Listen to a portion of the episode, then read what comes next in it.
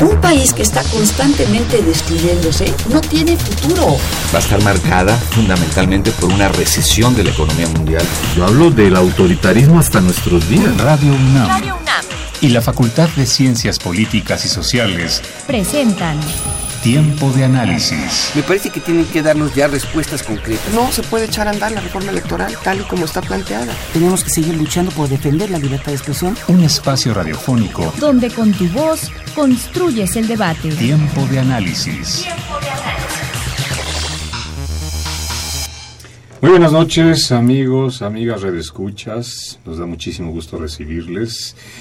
Eh, les saluda Napoleón Glockner y esto es Tiempo de Análisis, programa de la Facultad de Ciencias Políticas y Sociales en coproducción con Radio UNAM, frecuencia que justamente estamos transmitiendo desde la 860 de amplitud modulada y vía internet en www.radiounam.unam.mx. Les recordamos nuestros números telefónicos para que nos hagan llegar sus comentarios, sus preguntas, inquietudes, sugerencias, en fin todo lo que ustedes deseen expresar a este programa y a los invitados de esta noche que son de lujo. Nuestros teléfonos 55 36 89 89, repito, 55 36 89 89, Lada sin costo 01 800 505 26 88. También están a su disposición nuestras redes sociales, que son, ya saben ustedes, arroba Tiempo Análisis en Twitter o en Facebook, Facultad de Ciencias Políticas y Sociales UNAM. Pues el tema que hoy vamos a abordar, muy interesante por cierto, es el que lleva por título Las formas del cambio. Este tema responde al proyecto PAPIT que se está trabajando en la Facultad de Ciencias Políticas y Sociales bajo la coordinación de la doctora Silvia Molina Ibedia, que nos acompaña. Ella es investigadora del Centro de Estudios en Ciencias de la Comunicación de la Facultad de Ciencias Políticas y Sociales, con una larga trayectoria en investigación, en docencia, en publicaciones y sobre todo en proyectos innovadores de investigación, que este es uno de tantos. Muy buenas noches, Silvia. Buenas noches, Napoleón. Gracias por acompañarnos. Gracias a ti. También nos acompaña el doctor Adolfo Sánchez Almanza, que es corresponsable también de este proyecto Las Formas del Cambio, de este proyecto PAPIT. Él es investigador del Instituto de Investigaciones Económicas de la UNAM y bueno, pues también dentro de su especialidad diaria está también trabajando conjuntamente en este gran proyecto, que es muy ambicioso, creo yo, pero ahora vamos a hablar de ello, ¿verdad? Muy buenas noches, Adolfo. Muy buenas noches. Y también nos acompaña el doctor Roberto Ramírez Hernández, igualmente investigador del Instituto de Investigaciones Económicas de la UNAM y quien obviamente también por eso está aquí, colabora, participa y está trabajando en este proyecto de las formas del cambio. Muy buenas noches, Roberto. ¿Qué tal? Buenas noches, Napoleón. Mucho gusto. Muchas gracias a los tres por acompañarnos y bueno, pues vamos a ahora sí que empezar desde el principio. Silvia, tú siempre estás innovando, proponiendo cosas interesantes eh, durante años, o sea, se te ocurren temas que la verdad a veces pocos se atreven a tocar por lo, digamos, eh, eh, riesgosos que pueden ser de, en un momento dado, etcétera. Pero esto de las formas del cambio, ¿de qué va? ¿A qué obedece? ¿De qué se trata? bueno, mira, es otra de mis cosas que pueden sonar muy raras. Tú ya las conoces, muchas de ellas se han difundido también por medio de este programa. En este caso, yo empecé a observar que el fenómeno de cambio, el cambio en general, es algo que afecta todos los espacios de la realidad. No hay cosas estables. Sabemos que las cosas cambian.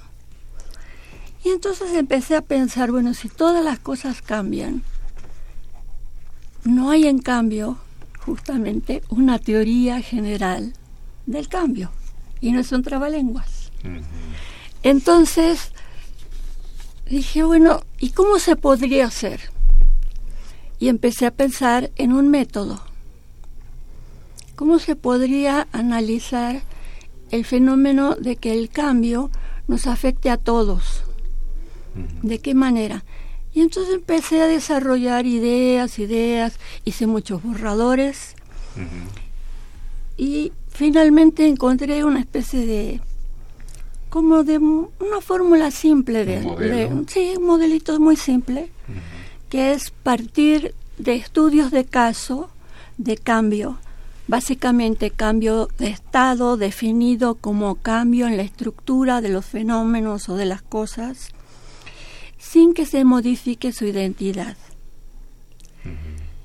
Y ese tipo de cambios definido de manera tan abstracta, pues se manifiesta en todas las cosas que conocemos. Entonces, empezamos a observarlo a partir de estudios de caso. Una vez que se tienen estudios de caso precisos, que se demuestra que son eh, casos de cambio de estado, viene una segunda etapa.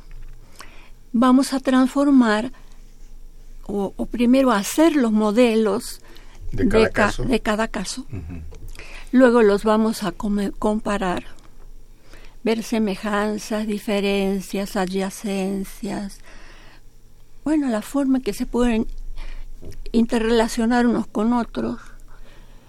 ¿Por qué? Porque a medida que hacemos modelos, los modelos ya son abstracciones y sobre la base de abstracciones es mucho más fácil encontrar un lenguaje común. Entonces, justamente de ahí vamos a arrancar para la etapa final del proyecto, que será el año que viene, bueno, dentro de dos años. Sí, porque apenas arrancó. Sí, sí, sí, esto. de tres, ¿no? Sí, sí. Este, lo que vamos a hacer es un, una propuesta de regularización de programas para ver hasta qué punto es posible concentrar todo lo que tenemos investigado en un modelo o de dos o tres, no sé cuántos nos salgan, mucho más generales, que nos den información sobre los cambios de estado.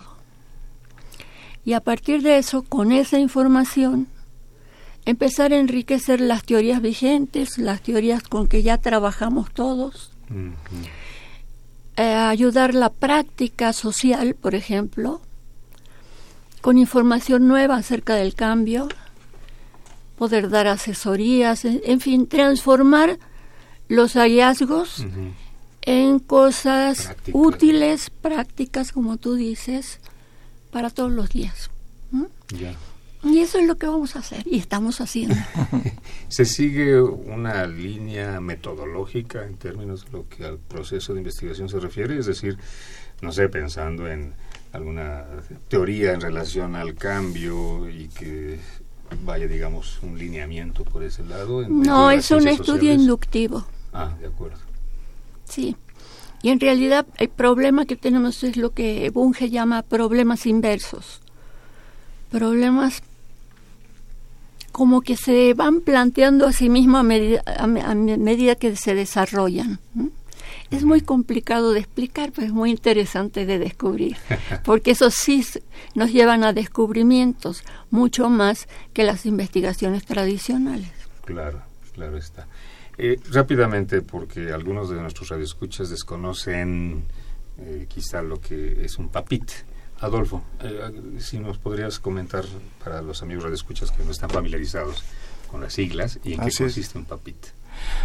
bueno, la UNAM, entre los diferentes apoyos que da a través de la DEGAPA, la Dirección General de Asuntos de Apoyo al Personal Académico, ofrece algunos financiamientos a proyectos como este, que son apoyos a la innovación tecnológica y el conocimiento para investigadores de la misma UNAM.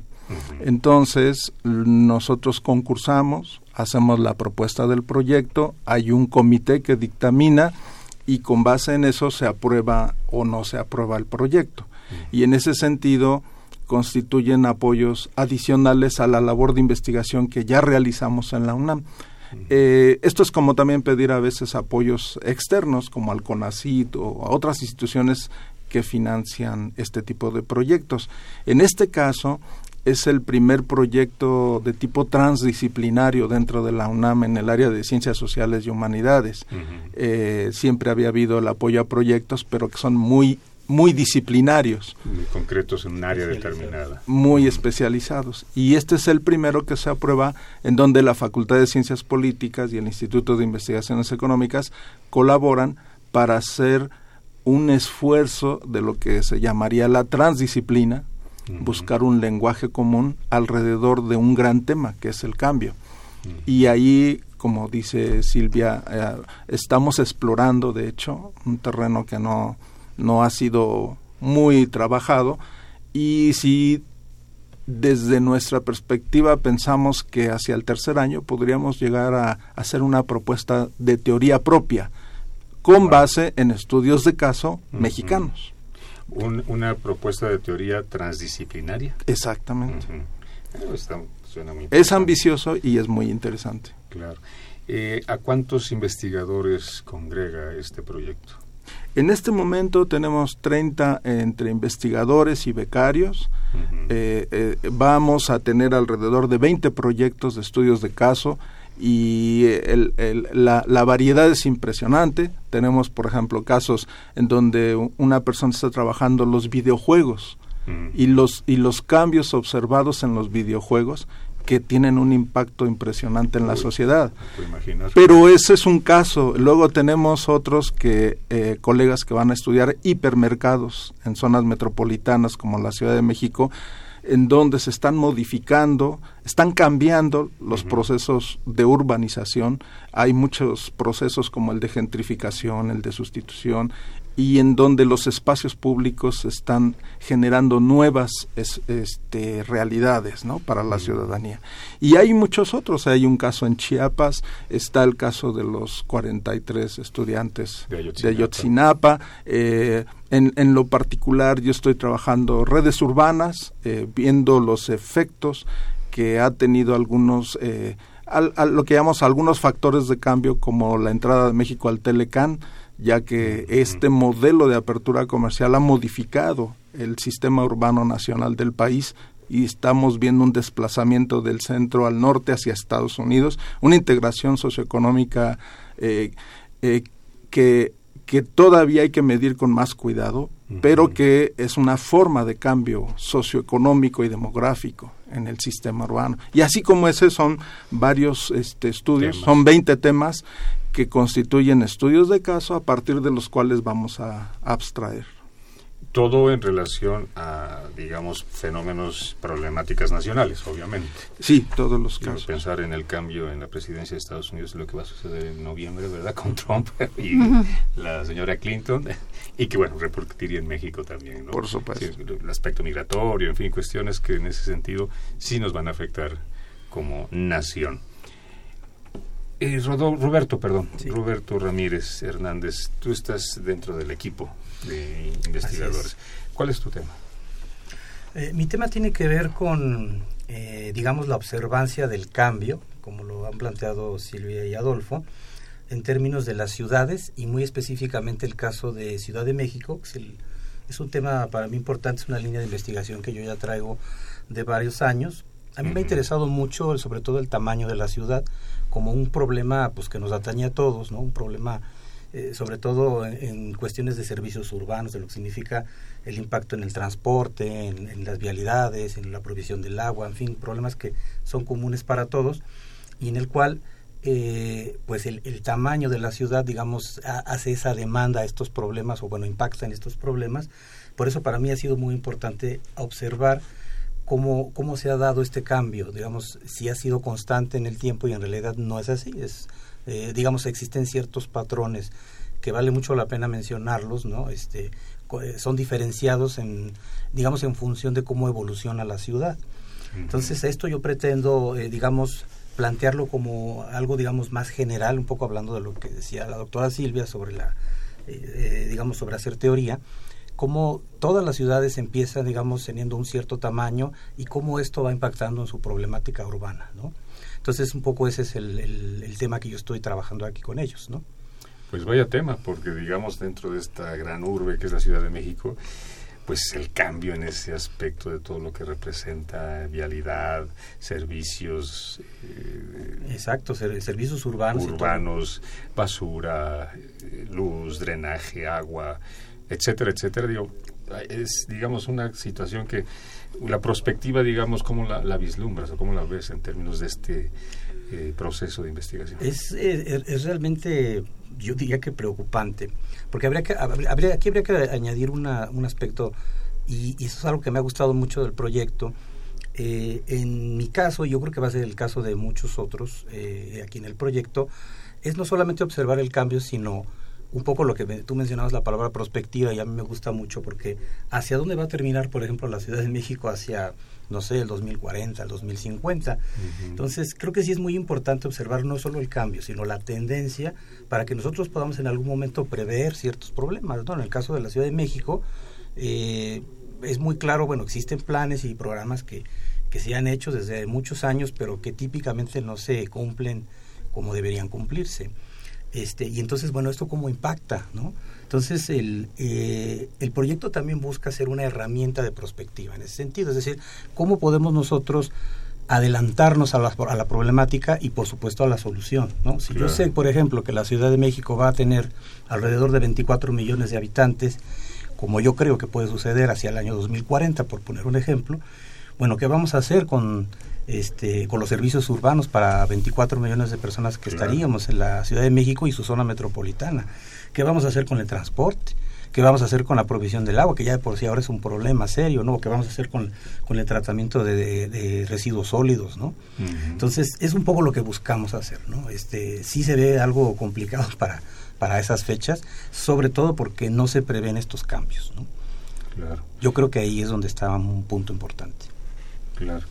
Dentro de la variedad temática, que evidentemente, bueno, cada investigador ha planteado su tema, que han venido trabajando durante tiempo, obviamente, eh, se dio una selección determinada sobre los aspectos que justamente a nivel eh, teórico, bueno, ya metodológico, ¿no? Porque en ese aspecto se va a ir formando, ¿no? Esta metodología de trabajo conforme se va desarrollando cada tema, pero digamos, ah, hubo temas que no encajaran en este gran proyecto transdisciplinario.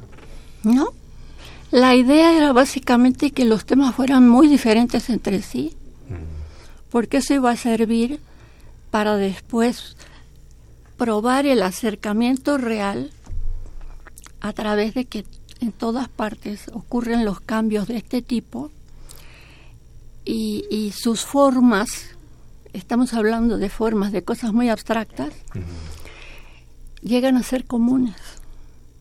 Es decir, en realidad se ve ya en los primeros trabajos una cierta convergencia, porque nos entendemos muy fácil porque estamos hablando de lo mismo, a pesar de que disciplinariamente seamos diferentes.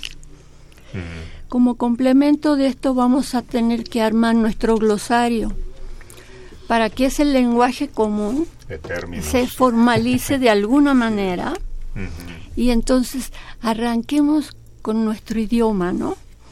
También un idioma que sirva para el trabajo transdisciplinario.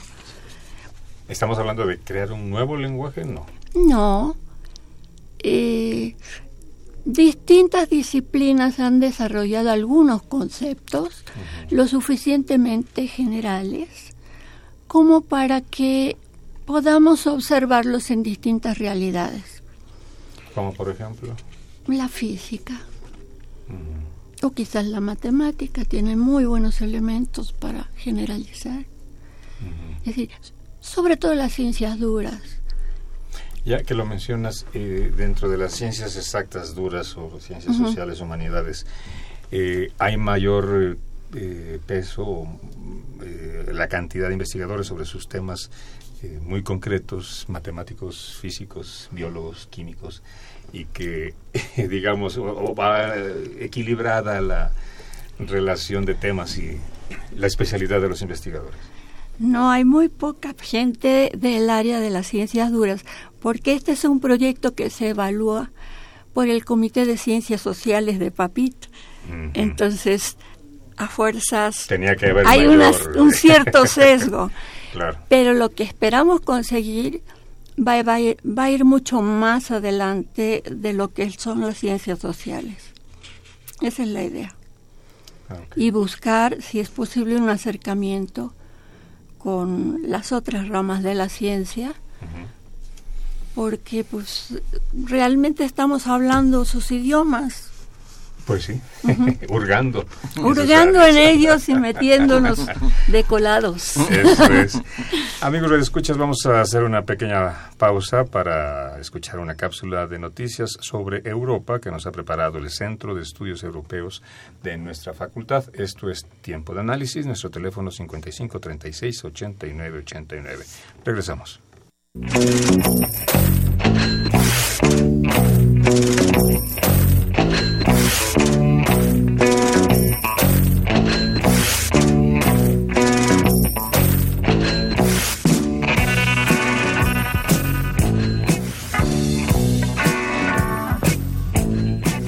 Buenas noches.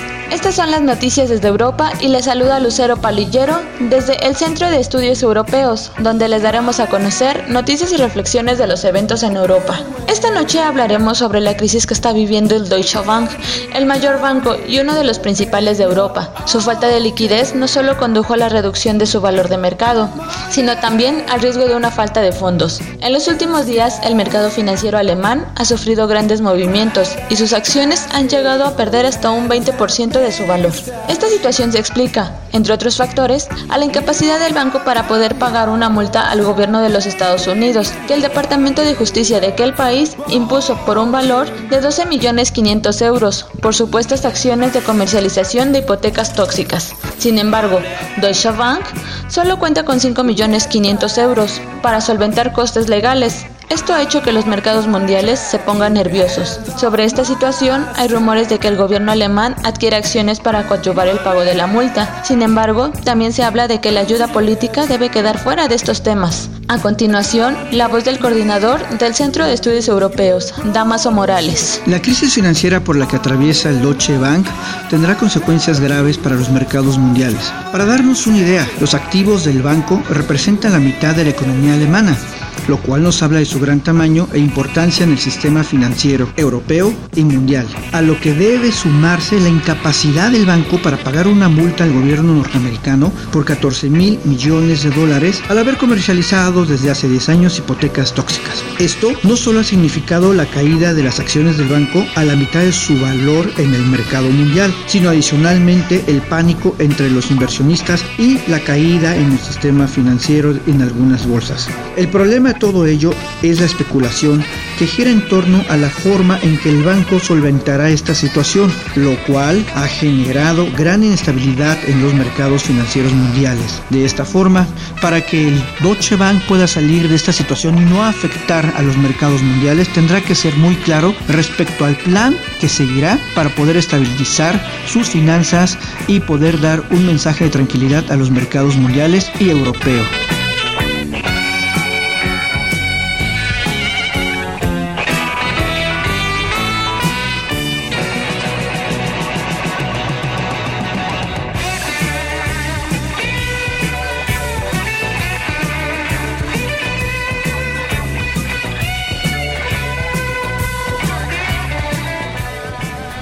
Amigos, amigos de escuchas, regresamos a Tiempo de Análisis, programa de la Facultad de Ciencias Políticas y Sociales. Nuestros teléfonos 55 36 89 89, la da sin costo 01 800 505 26 88. El tema que estamos tratando esta noche es las formas del cambio.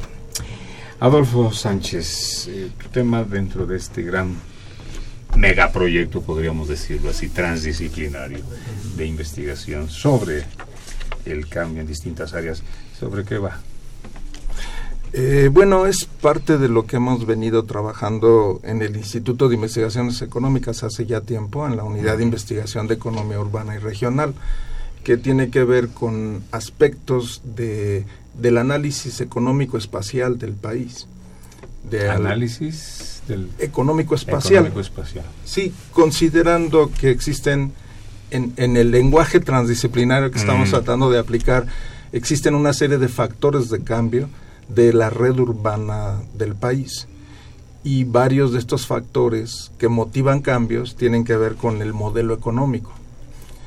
Y el modelo económico tiene varias características si nos vamos a la época, digamos, eh, de Porfirio Díaz, con un país que hasta por ahí de los años 50, 60 todavía fue un modelo económico cerrado que se llegó a beneficiar con las guerras mundiales y logró un modelo de sustitución de importaciones que hizo que la Ciudad de México creciera de manera impresionante, casi como el único nodo del sistema urbano del país.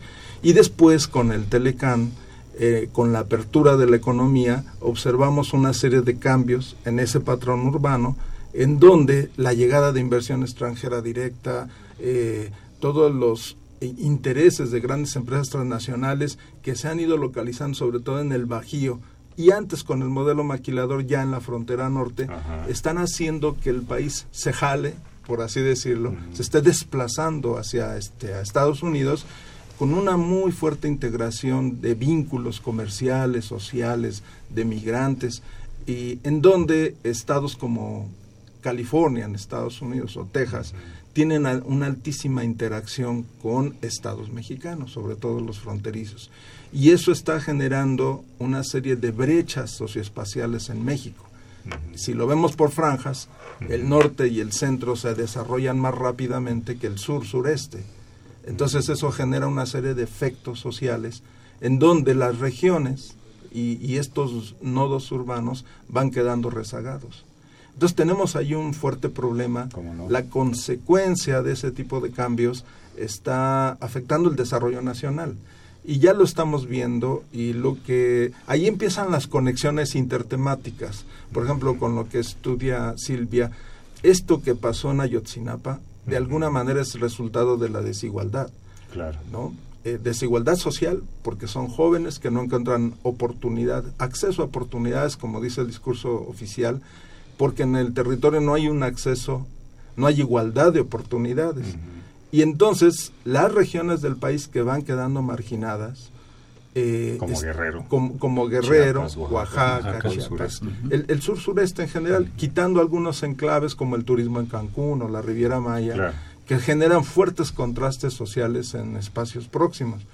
Eso es un riesgo de, de crisis del país, de crisis de gobernanza, de desigualdad, eh, obviamente de pobreza y marginación. Y entonces, eh, parte de nuestro reto interdisciplinario, transdisciplinario, va a, ir a, va a ser hacer esas conexiones, porque lo, lo, vemos en los proyectos que ya tenemos. Hay temas de migración, de radios comunitarias, de filantropía, eh, de qué pasa con los lugares que están conectados a la globalización, como estos grandes hipermercados o Santa Fe en la Ciudad de México, que es una lógica una de las lógicas de este capitalismo transnacional globalizado.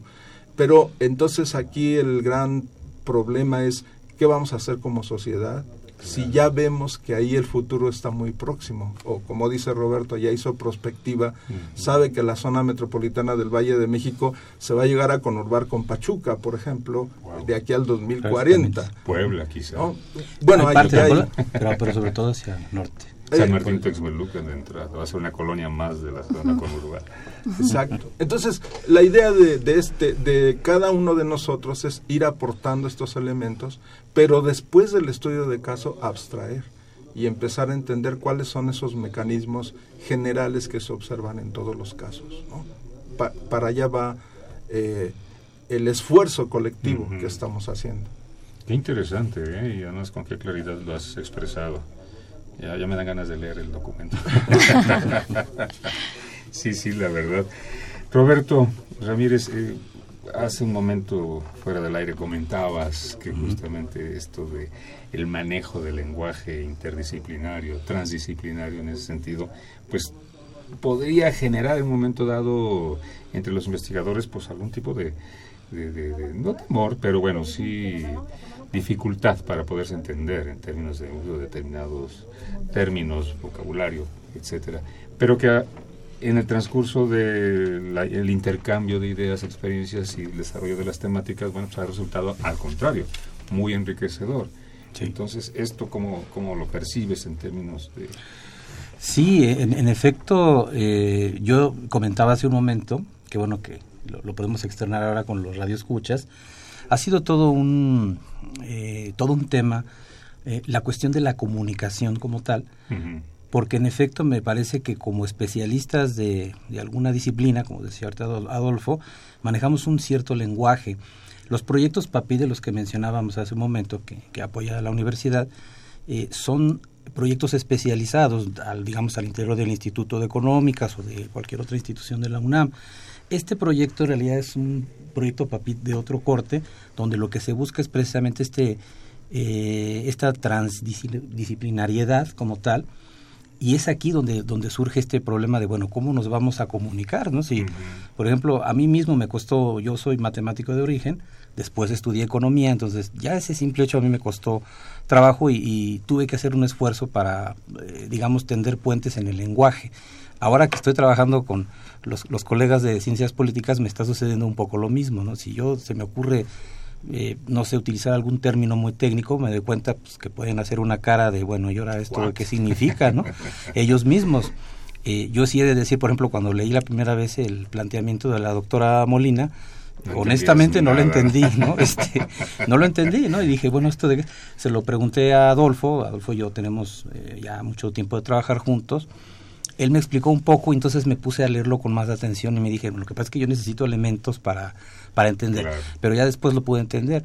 Entonces, sí ha sido un esfuerzo, yo creo que de todos nosotros, ¿no? Cada quien desde su desde su propia disciplina, pero es muy importante romper estas islas para poder tender estos puentes y, y, sacar un proyecto en común. Entonces sí ha sido, ha sido un reto interesante, pero yo sí creo que estamos logrando poco a poco entendernos entre nosotros. Y esto demuestra que realmente pues es un esfuerzo interesante este tipo de proyectos, ¿no? Yo creo que vale mucho la pena pues seguirlos impulsando, ¿no? claro, definitivamente, porque bueno, de eso se trata, ¿no? Justamente. Silvia, ¿qué nos tienes preparado en términos de lo que implican las actividades dentro del proyecto para ir conociendo los avances de las investigaciones? Creo que ahí está programado próximamente un coloquio, ¿no? Bueno, es un seminario. Un seminario. Sí, es muy próximamente y desde luego, ya que me diste pie para eso, voy a invitar al público que nos está escuchando a que asista. Es la próxima semana, los días 11 y 12 de octubre, por la mañana, de 9 a 2 de la tarde. Y ahí vamos a presentar básicamente lo que son los estudios de caso y les vamos a plantear un reto al público. ¿Así? ¿Ah, sí. Bueno, hay que retar al público un poquito para que se interese y vea qué tanto puede aportar. Yo creo que la gente, aunque no esté formada científicamente incluso, tiene una inteligencia básica que le permite conectar las cosas unas con otras y eso le da coherencia a su vida. Mm. Y yo creo que al escuchar ponencias de temas diferentes, todas hablando de cambio, inconscientemente va a poder hacer una conexión entre todos los trabajos. Y eso sería muy interesante que lo hicieran y nos gustaría escucharlos, a ellos también, al público, a usted que está escuchando ahora, cuáles son las ideas que surgen a partir de lo que está oyendo cuando oiga todas las ponencias de este seminario. Ahí es bien interesante y probablemente lo tomemos en cuenta. Yo creo que es muy valiosa la interpretación que se puede hacer incluso a nivel de sentido común de las cosas. A veces se nos olvida que esa interpretación es valiosa, pero sin sentido común no podríamos ni cruzar la calle.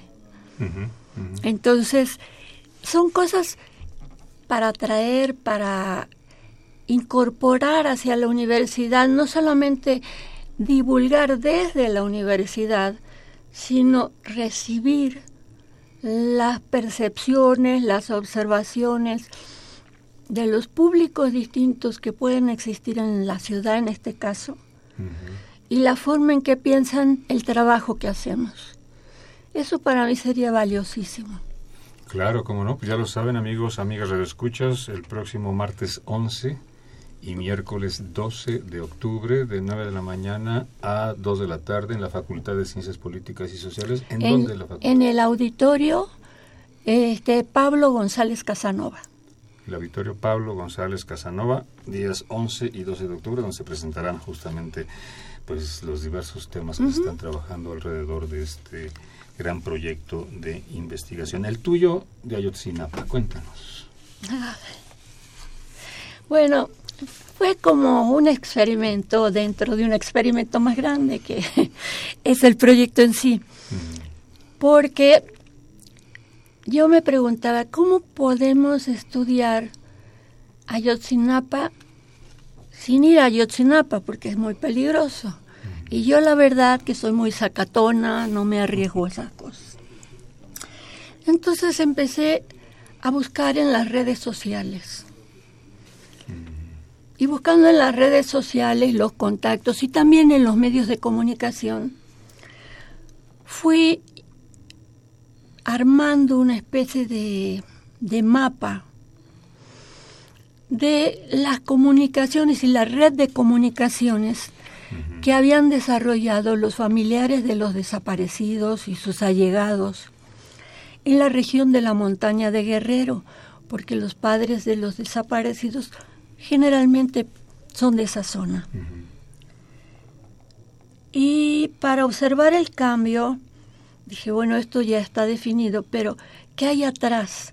Entonces me puse a rastrear en bibliografías básicamente de antropólogos que han escrito sobre la región y pude armar con base en la información de ellos otro modelo que me hablaba del tipo de comunicaciones que prevalecían en la región antes de la desaparición de los estudiantes. Al contrastar los dos modelos es evidente que hay un cambio fenomenal. No se han perdido las redes intrafamiliares e intracomunitarias, pero la red trasciende a nivel global. Y además, junto con eso, se ha desarrollado un proceso de empoderamiento muy grande de ese grupo, no en términos de dinero, pero sí en unos términos muy especiales se han convertido en un símbolo nacional de la lucha contra las desapariciones. De cualquier, y en de cualquier tipo. Y además han permitido una evolución de las relaciones de la gente de Ayotzinapa hasta el punto de que son convocados e invitados a participar en mm, manifestaciones de distinto tipo más generales y que organizan otros grupos. Es decir, han adoptado un valor simbólico prácticamente se están convirtiendo o se han convertido ya en un movimiento social. No son nada más el grupo de los padres.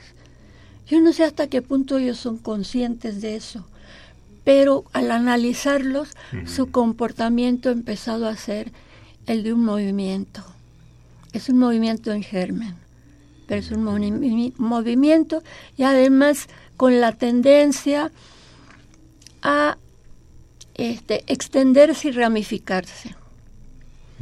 ¿Hacia qué? Hacia otras organizaciones afines.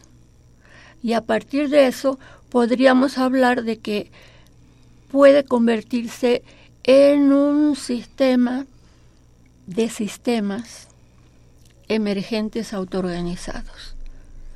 ¿Por qué autoorganizados? Porque ninguna institución oficialmente reconocida los está impulsando, pero ellos están dando a sí mismos poder, un poder simbólico. Eso es importante, porque otras comunidades también marginadas, también que viven situaciones muy difíciles pueden llegar a empoderarse de la misma manera. Y también eso nos muestra que un problema que no se resuelve, un problema social grave, que no se resuelve y se atiende oportunamente, crece y se ramifica y tiene consecuencias nefastas para el país y muy costosas. ¿Cuál sería el riesgo de, este fenómeno social, digamos?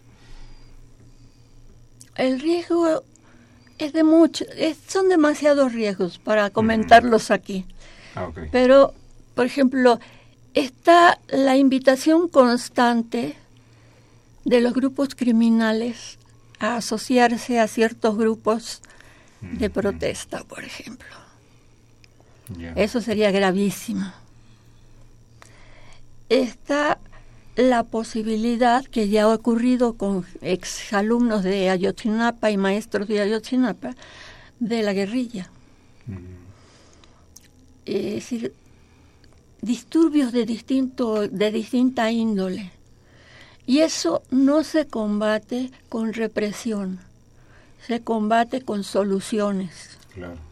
soluciones a los problemas de fondo, dar respuesta a las preguntas, dar Solución a las solución a las necesidades. necesidades, invitar a las comunidades carenciadas a junto con el gobierno, por ejemplo, generar nuevos recursos.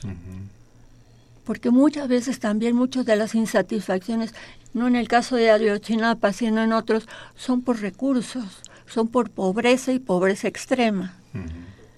Bueno, ahí lo que hay que hacer es programas muy específicos, focalizados para esas cosas. Bueno, yo no quiero seguir porque se podría seguirme un siglo hablando y creo que hay Es otras que, es cosas. que todos los temas son, eh, de lo que veo, muy, muy interesantes. Justamente, y precisamente sobre ello, Adolfo, eh, de no ser tu tema, que evidentemente te apasiona, estás inmerso en él desde hace tiempo, dentro del abanico temático que se ha presentado en las formas del cambio, ¿qué tema te llama la atención y que puedes decir, ah, pues yo como economista o como, qué sé yo, podría también darle un enfoque desde mi especialidad, pero que no es, de, no es el tuyo, obviamente, ¿no? ¿Qué tema te, te ha interesado además del tuyo? Eh, bueno, sí, hay vasos comunicantes ¿no? entre las disciplinas. Eh, digamos, yo más de origen soy sociólogo, Ah, co- mira. con una práctica de economista. Ya. Yo, de hecho, soy transdisciplinario. O sea, en- en la formación personal también ha habido Yo- bueno, eh, sí, yo he pensado que sí- siempre los fenómenos de la realidad son tan complejos que, Claro. que, que tienen que haber este, enfoques panorámicos. Ujú. Entonces, por ejemplo, a mí me encanta combinar aspectos de filosofía política con sociología, con economía, geografía, Ya. y llevarlo al territorio y hacer análisis eh, cruzados. Ah, por ejemplo, de, de los temas que a mí me interesa es el tema étnico. Aquí tenemos como cuatro estudios que abordan radios comunitarias este, en zonas indígenas, migración indígena, en fin, escuelas multinación. Y entonces, eh, para mí resulta muy interesante ir a las causas de fondo que explican por qué los grupos indígenas en México son los más pobres, los más marginados y los rezagados del desarrollo social. Exacto. Y ahí el, el- empiezan estas eh, explicaciones cruzadas, ¿no? Y obviamente en términos macroeconómicos sabemos que la tasa de crecimiento de la economía ha sido muy baja en los últimos 30 años, que este modelo es un modelo desigual, de muy mala distribución de la riqueza, con una fuerte concentración que genera pobreza, y donde las políticas públicas, que nosotros de alguna manera hicimos un esquema y decíamos cuáles son los tipos de cambio, los mecanismos que propician el cambio, qué procesos están involucrados y cuáles son las consecuencias. Y aquí el tema es que muchas políticas públicas son generadoras de pobreza. Por ejemplo, nuestra política fiscal es terriblemente inequitativa, es, es regresiva. Y eso está demostrado con los estudios, eh, estudios que hace también INEGI, por, lo- por ejemplo, uno reciente que tiene datos de bases tributarias, manteniendo la confidencialidad, indica que el Gini, que es la forma en que se mide la concentración de la riqueza, sube de punto 45 a punto 64. Es decir, la manera en que se mide la riqueza en México, la distribución de la riqueza en deciles, eh, está eh, subestimando la concentración de la riqueza. Y son datos de la encuesta nacional de ingresos, ingresos y gastos. Pero cuando vamos a bases tributarias, que son datos más fieles, como se hace en muchos países, eh, vemos que la concentración de la riqueza es mayor. Y cuando vamos al territorio y vemos, lo combinamos con lo étnico, entendemos por qué hay tanta pobreza en México, en muchas regiones del país, en donde ya sabemos que la pobreza tiene cara de indígena y de mujer. Hijo, eso, eso es gravísimo, ¿no? es gravísimo. y, lo peor de todo es que la sociedad está acostumbrada a ello, ¿no? Hemos perdido sensibilidad. Efectivamente.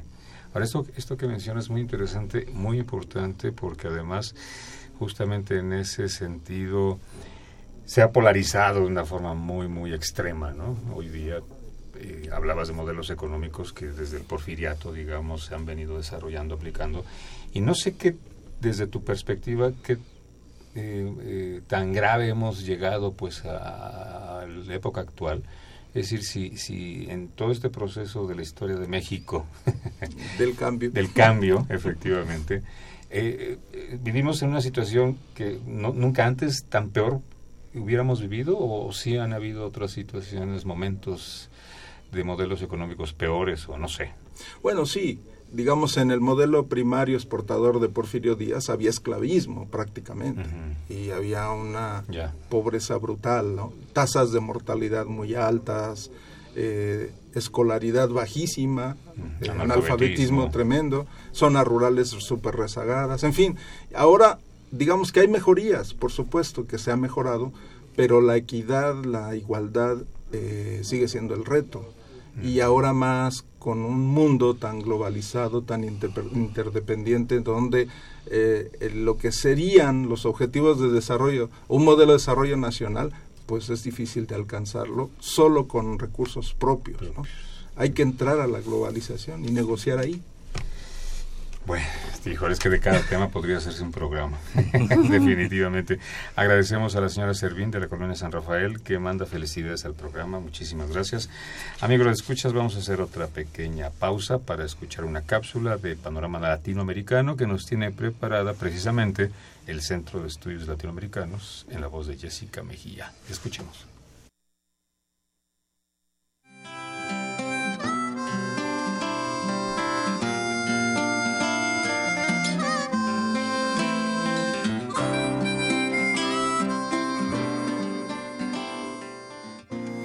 Muy buenas noches, les saluda Jessica Mejía y hoy el Centro de Estudios Latinoamericanos de la Facultad de Ciencias Políticas y Sociales presenta Panorama Latinoamericano. El no en Colombia, un golpe a la paz. Los acuerdos de paz firmados en Cartagena entre el gobierno del presidente Santos y las Fuerzas Armadas Revolucionarias de Colombia el pasado 26 de septiembre pusieron fin a uno de los conflictos más largos y dramáticos de la historia latinoamericana. El pasado domingo 2 de octubre, el pueblo colombiano fue convocado a un plebiscito para ratificar o rechazar los acuerdos alcanzados. El resultado fue adverso a los arquitectos de la paz, ganó el no.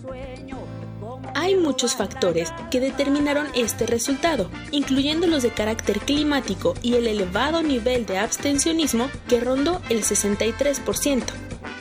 Pero sobre todo, destaca el exceso de confianza de los promotores del sí, un desconocimiento generalizado de los contenidos del acuerdo y una guerra sucia montada desde la derecha oligárquica por un estrecho margen de casi 53 mil votos, un 0.5% de distancia. Los colombianos se opusieron a lo negociado durante más de cuatro años. Sin duda, el resultado constituye un golpe al proceso de paz en un país que ha pagado por esta guerra alrededor de 250 mil muertos, 7 millones de desplazados y una espiral de violencia que ha atravesado buena parte de la historia contemporánea de esta nación. La votación estuvo dividida entre las zonas rurales y las urbanas, ganando de forma abrumadora en las primeras, justo en donde la guerra tuvo un escenario directo de desarrollo. Aunque hubo ciudades de importancia como Bogotá en las que triunfó el sí, muchas de mediano tamaño votaron por el no, justo zonas de influencia política del expresidente Uribe, líder de la ultraderecha colombiana y acusado de crear a los grupos paramilitares. Ahí fue donde el no obtuvo su mayor cantidad de votos. El plebiscito no era una necesidad jurídica obligatoria para terminar de consolidar el proceso de paz. Su realización responde a una decisión política que buscaba legitimar los acuerdos dentro de la sociedad colombiana. El triunfo del no refleja el nivel de polarización política imperante en esta nación, que sin duda dejó pasar una oportunidad histórica, aunque esto no signifique que no vendrán otras y muy pronto los deseos de paz y justicia social terminarán por imponerse para garantizar otro futuro posible para este país y la América Latina entera. Continuamos en tiempo de análisis. Como las hojas al viento, como el sol espanta el frío, como la tierra lluvia, como el mar espera el río, así espero tu regreso a la tierra del olvido.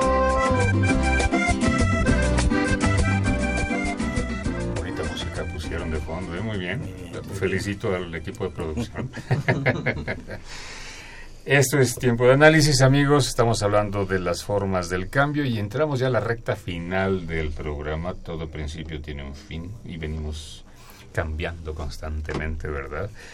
Eh, pues tenemos escasos siete, ocho minutos para cerrar el programa, entonces ideas que ustedes quieran, digamos, en este caso, a manera un poco también de conclusión, expresar respecto a lo que ha sido su, su participación, lo que se espera del seminario igual, a ver qué vamos a tener. Recuerden amigos, amigas, que 11 y 12 de octubre de 9 de la mañana a 2 de la tarde en el auditorio Pablo González Casanova de la Facultad de Ciencias Políticas y Sociales. Están cordialmente invitados para asistir, presenciar y retroalimentar, que eso es muy importante, lo dijo ya la doctora Silvia Molina Ibedia, lo que los distintos investigadores expresen y transmiten respecto a sus temáticas diversas.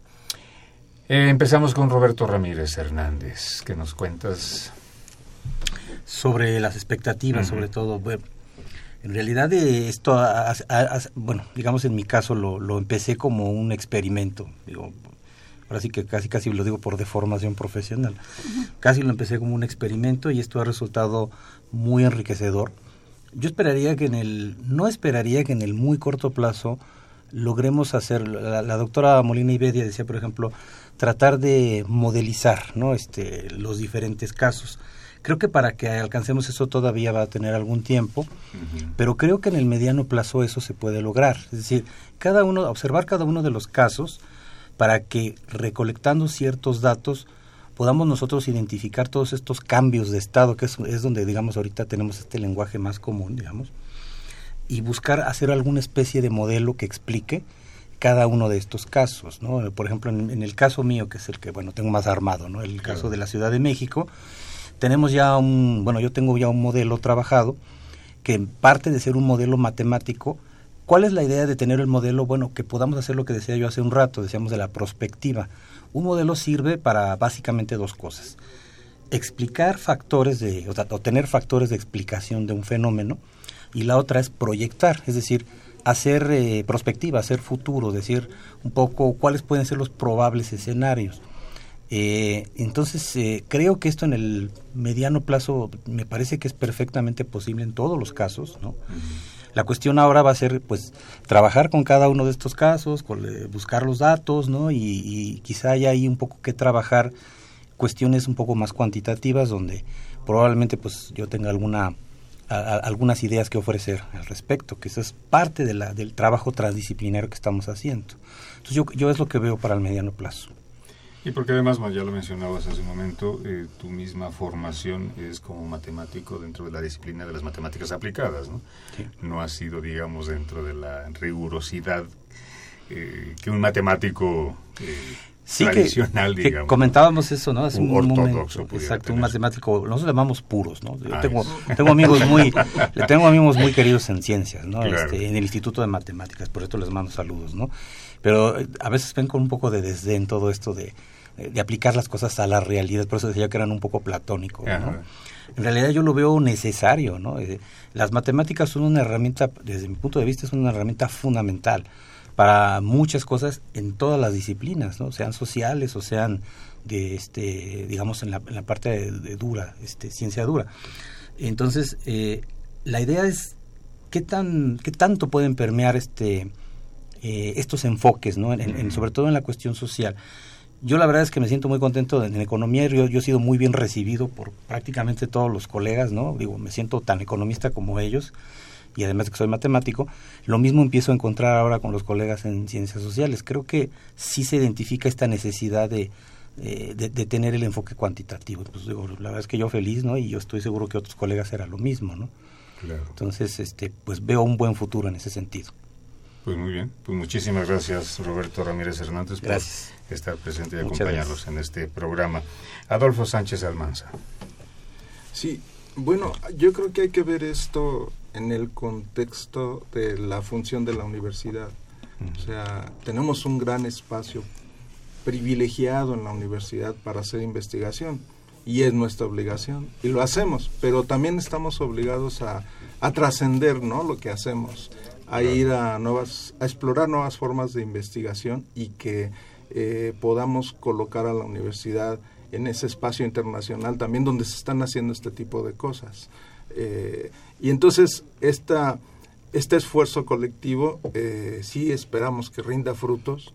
Es un esfuerzo colectivo. A, a, lo mejor nos toque coordinar algo, pero vamos a llegar a resultados que probablemente sean útiles en términos de la toma de decisiones. Por ejemplo, ¿no? de efectos en, políticas públicas, en que la sociedad se apropie de conocimientos y con eso lograr pues un país más democrático, más justo, más equitativo, ¿no? que es lo que nos está haciendo mucha falta. Muchísima. Y esperemos que podamos vivirlo y trabajar diariamente sobre ello. Muchas gracias, Adolfo Sánchez Almaza, por acompañarnos. Silvia Molina y Bedia. Bueno, exactamente qué quieres. ¿Cuáles son tus expectativas del proyecto? Mm, siempre mis expectativas son grandes. Sí, lo sé. Porque yo te voy a decir, yo empecé a investigar usando la teoría de Luhmann, un sistémico alemán. Y este y él cuando estuvo en México nos comentaba cosas interesantes, pero entre ellas dijo que si uno se planteaba una meta pequeña, podía alcanzar una meta pequeña. Y si uno se planteaba una gran, gran meta, a lo mejor nunca la llegaba a alcanzar, pero iba a ser muchísimo más que el que tenía metas pequeñas. Y le tomé la palabra con eso ya lo dijiste todo. Exactamente. De eso se trataba. Pues muy bien, muy bien, definitivamente. Pues ahora sí que a seguir con el reto, ¿verdad? Pues sí. De la investigación transdisciplinaria en este momento. Eh, han abierto brecha dentro de la misma UNAM para ello, ¿verdad? Sí. Fabuloso. Pues muchísimas gracias a los tres. Este es su casa, su espacio.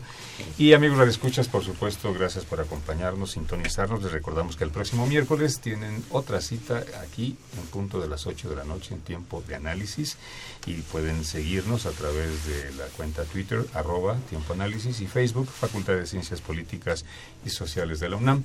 También en la página de la facultad pueden ustedes escuchar eh, más adelante la retransmisión de este espacio, de este programa. Agradecemos que en la cabina de operación contamos con la colaboración de don Humberto Sánchez Castrejón y el programa es producido por la Coordinación de Extensión Universitaria de la Facultad de Ciencias Políticas y Sociales dirigida por Luciano Mendoza. En la coordinación de producción, Claudia Loredo. En la asistencia de producción, Carlos Correa. En la producción de cápsulas y montaje, Tania Monreal y Jessica Mejía. En la continuidad, Tania Nicanor. Se despide de ustedes, Napoleón Glockner, no sin antes desearles que tengan muy buena noche. Hasta pronto.